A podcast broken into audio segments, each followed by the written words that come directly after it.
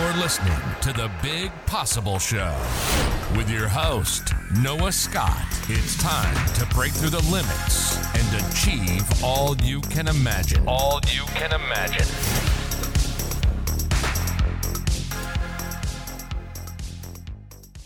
All right, welcome to another episode of The Big Possible. This is Noah Scott signing on with yet another incredible guest today. Our guest, Kyle Doran, is the CEO and founder, a co-founder of the NetVR. He has a Bachelor of Science in, at, from Oregon State University.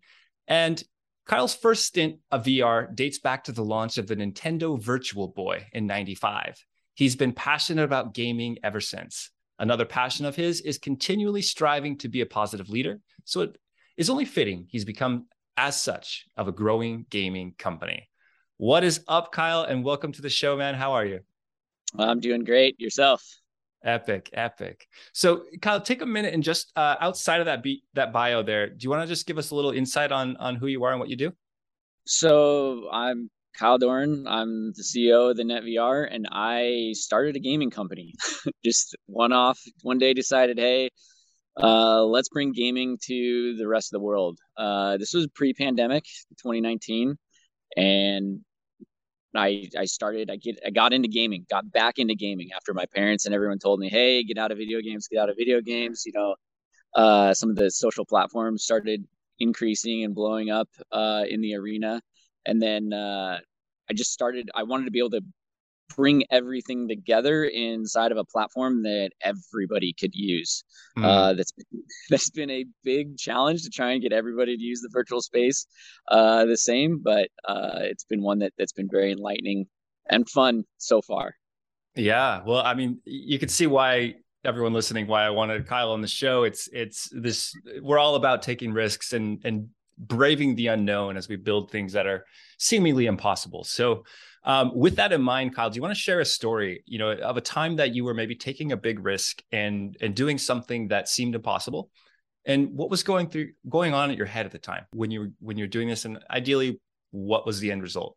I mean, my big risk, I mean, is the company that I started. I mean, that is for me, it's it is hey, I you know, I'm a manufacturing technician inside of I mean, I package uh, you know, biopharmaceutical um, drugs as my day job. So uh, everyone was like, "Hey, who who who's this kid in with no background, no experience, no CEO, no venture capital that's going to start a big, huge tech company um, and compete on a social media platform?"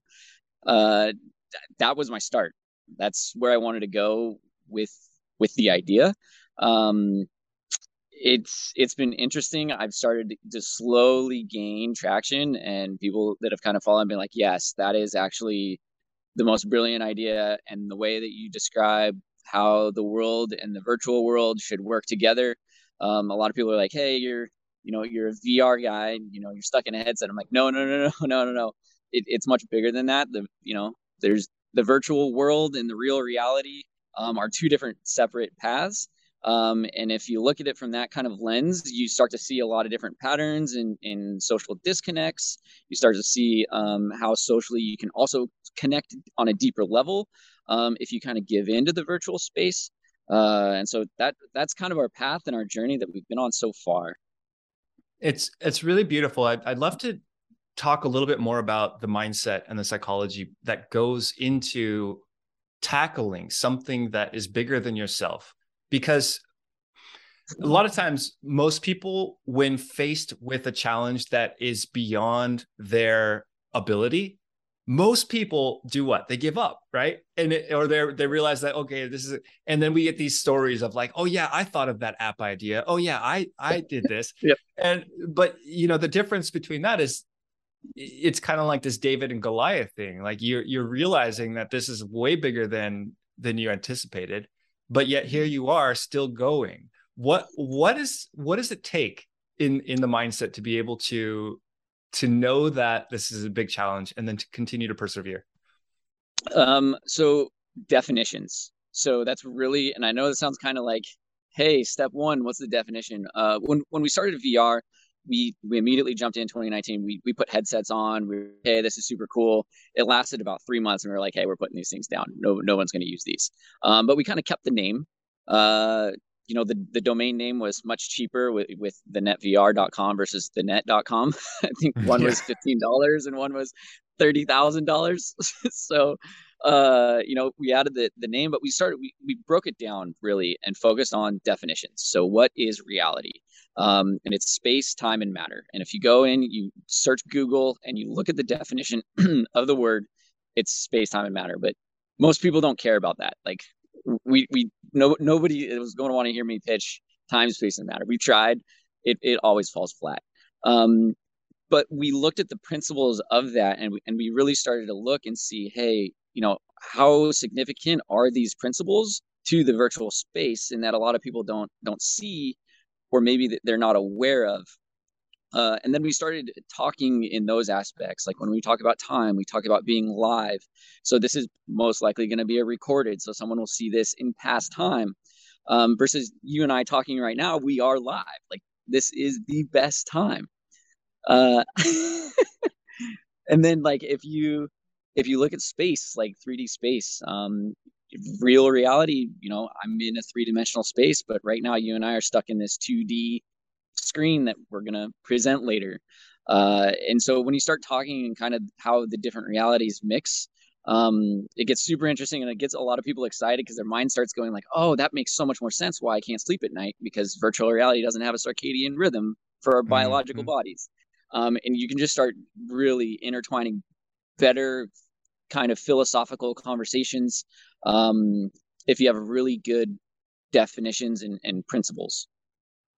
I okay, I got it. And then you know, in terms of in terms of just like the business side of things, right? So uh you have the central like sort of mission that's fueling you to keep going and and and to get things off the ground. How do you how do you figure out from A to Z or A to B even um like what the next steps are? Like how do you get your research in terms of what product are we going to launch next? How are we going to get it out there? you know how do you as a as a founder go out there and and hone those skills of of you know developing the product and getting it out to the world the, uh, trial and error so it, it's just try over and over and over and over again uh watching and watching other companies trial and error as well and learning from their mistakes that's usually a little easier watching somebody yeah. else kind of kind of trial and error it hey you know look at look at the current VR companies that are out there. What are they doing that's really been successful? What are they doing that's that's not working? Um, and that's that's really what we've done so far is trial and error. You know, try to launch um, a streaming platform at first.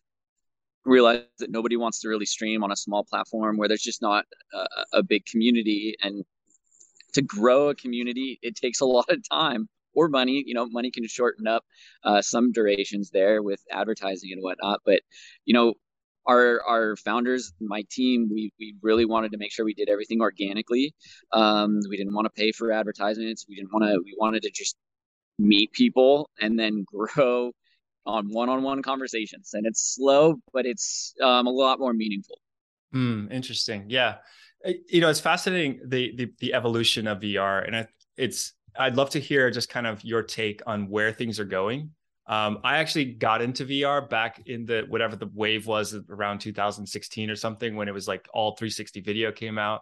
And I remember I like pivoted my business, which was kind of doing well. We had like a great core product, and I was like, well, let's get into VR. And we I just blew like thirty thousand dollars on these GoPro cameras and stitching software, and I learned how to stitch, and we made a bunch of content and then it was like dead.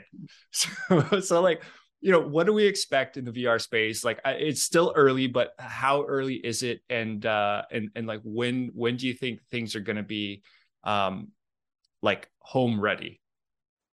Got it. Uh, so I mean, so if, you if you read up on on what we do, we kind of like we're reinventing virtual reality in the wake of the metaverse. That's our that's our thing. I think uh, Mark's going to take over the head mounted displays um, and hopefully take them out of the VR scope.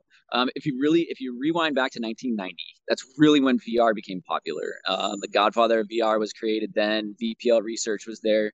Um, so if you look at the history, but what happened in the 1990s specifically was virtual reality took this head-mounted display, very equipment-specific path. But then on the right-hand side, you also had this other 3D gaming You had Nintendo; they started coming out with 3D games. Um, you had all these 3D aspects, um, and what you see happening right now specifically is cross-platform. So wait a minute, if you go from cross-platform, what cross-platform is is it's just using the same equipment. Sorry, not the same equipment. You're using the same fundamental 3D space um, with different types of equipment. So it can be a, a head mounted display or a VR headset, if most people generally like that term, or it can be an Xbox, or it can be a PC, or it can even be your cell phone. Um, this new crossplay is really going to kind of revolutionize the virtual reality or metaverse or whatever you want to call it, where it's really 3D space, and then you get to choose which type of equipment you want to use to get that immersive immersive level. So if you want really really high immersive, um, or if you want really really high immersion, use a VR headset. If you want really low immersion but you still want to be there in the 3D space, use your cell phone. Um, yeah, that's so. Where do I see you know VR going? I, I do believe I see it um, coming together is cross-platform, uh, and most most of the, the leading industry leaders also see that um, coming as well. A lot of the VR companies that have been successful have pivoted away from VR. They they they don't even call themselves VR anymore. Like Rec Room is a really good example of that. Um, you know, they were they started in VR and then they're like, oh hey, let, let's let's let's let's pivot and just go to a desktop uh, display, and it it's worked for them extremely well. I love that. It's kind of like the the the migration from a responsive website. You know, at the beginning, it's like you you had you had to build your website both for the PC and then the cell phone, and then now it's like the responsiveness is just built in. That's, you know, it's a really good way to to put the evolution of where things are going, and it's it's fascinating that it's just coming to light that that's sort of how we're going to be interacting with these virtual spaces. Yeah, beautiful.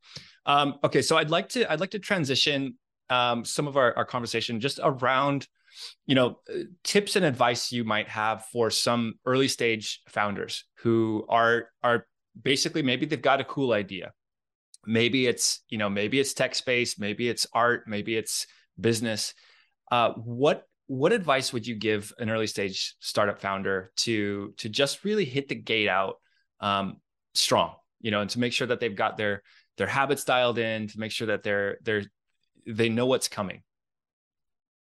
Uh, have a thick skin would be advice number one. Uh, thick skin. Uh, you're going to get people that are going to tell you your idea is the stupidest thing ever and that you should stop.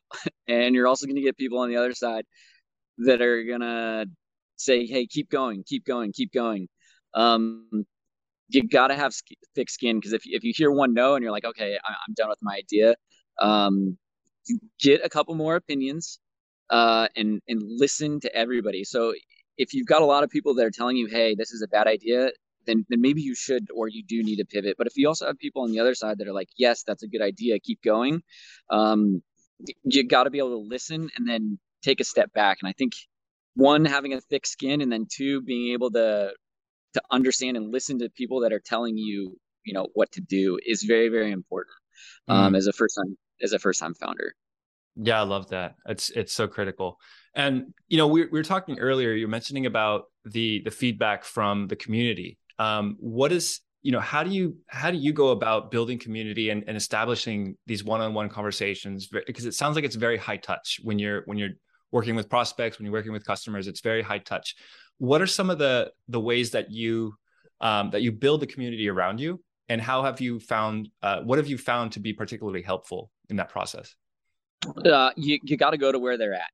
So you you got to go to them. Um, real life, real life, real reality is still number one networking. When we went through COVID, we had no clue what we were doing. Uh, kind of coming out of COVID now, uh, in-person networking events started to come back, and I'm like, oh my goodness, this is what you guys used to do before because we we hadn't really started. You know, it was 2019, September 2019. We only had like four months to really like. We were still trying to figure out, you know, up from down at that point we didn't realize how important networking was we got into the virtual networking and oh it's just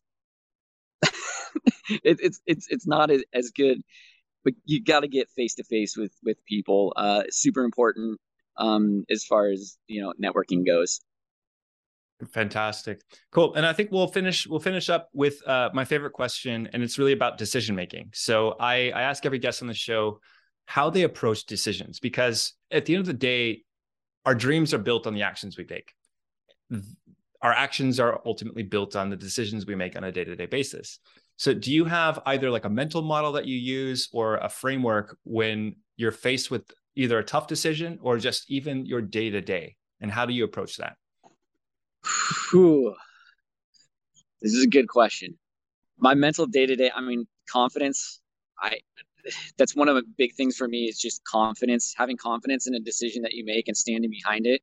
Um, listening to your peers though is if if you go to make a decision, a, a, just a blank decision about something, and you didn't get enough uh, input from before, knowing when to stop pushing your decision is is very crucial i think in in decision making.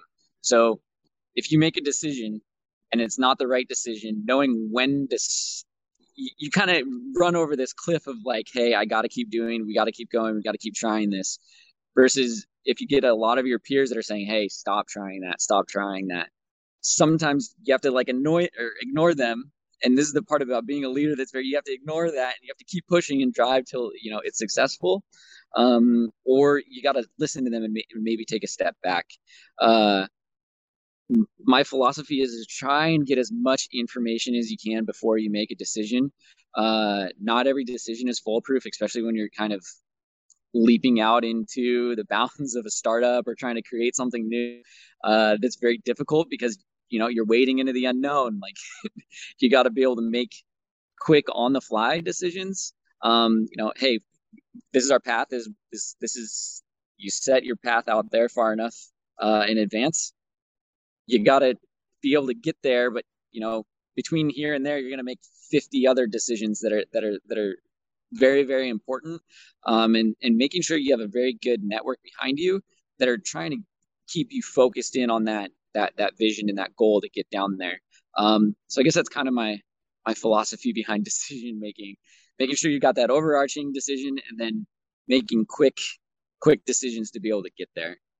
I love it. I love it. And I, am sure as a gamer, you you've you've uh you refine that process because it's uh, you know look at you look at poker as one of the things that you have to make so many decisions quickly and there's a lot of stakes involved and you don't have all the input but you have to get as much information as you can to make the best decision. So, yeah, really, really epic. Cool. Poker's a great example.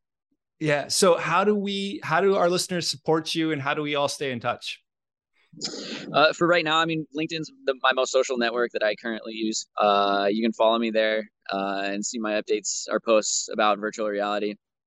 Um, we've got some funny new little content hopefully coming up here shortly. Uh, and just yeah, LinkedIn is my, my, my most active uh, place that we post.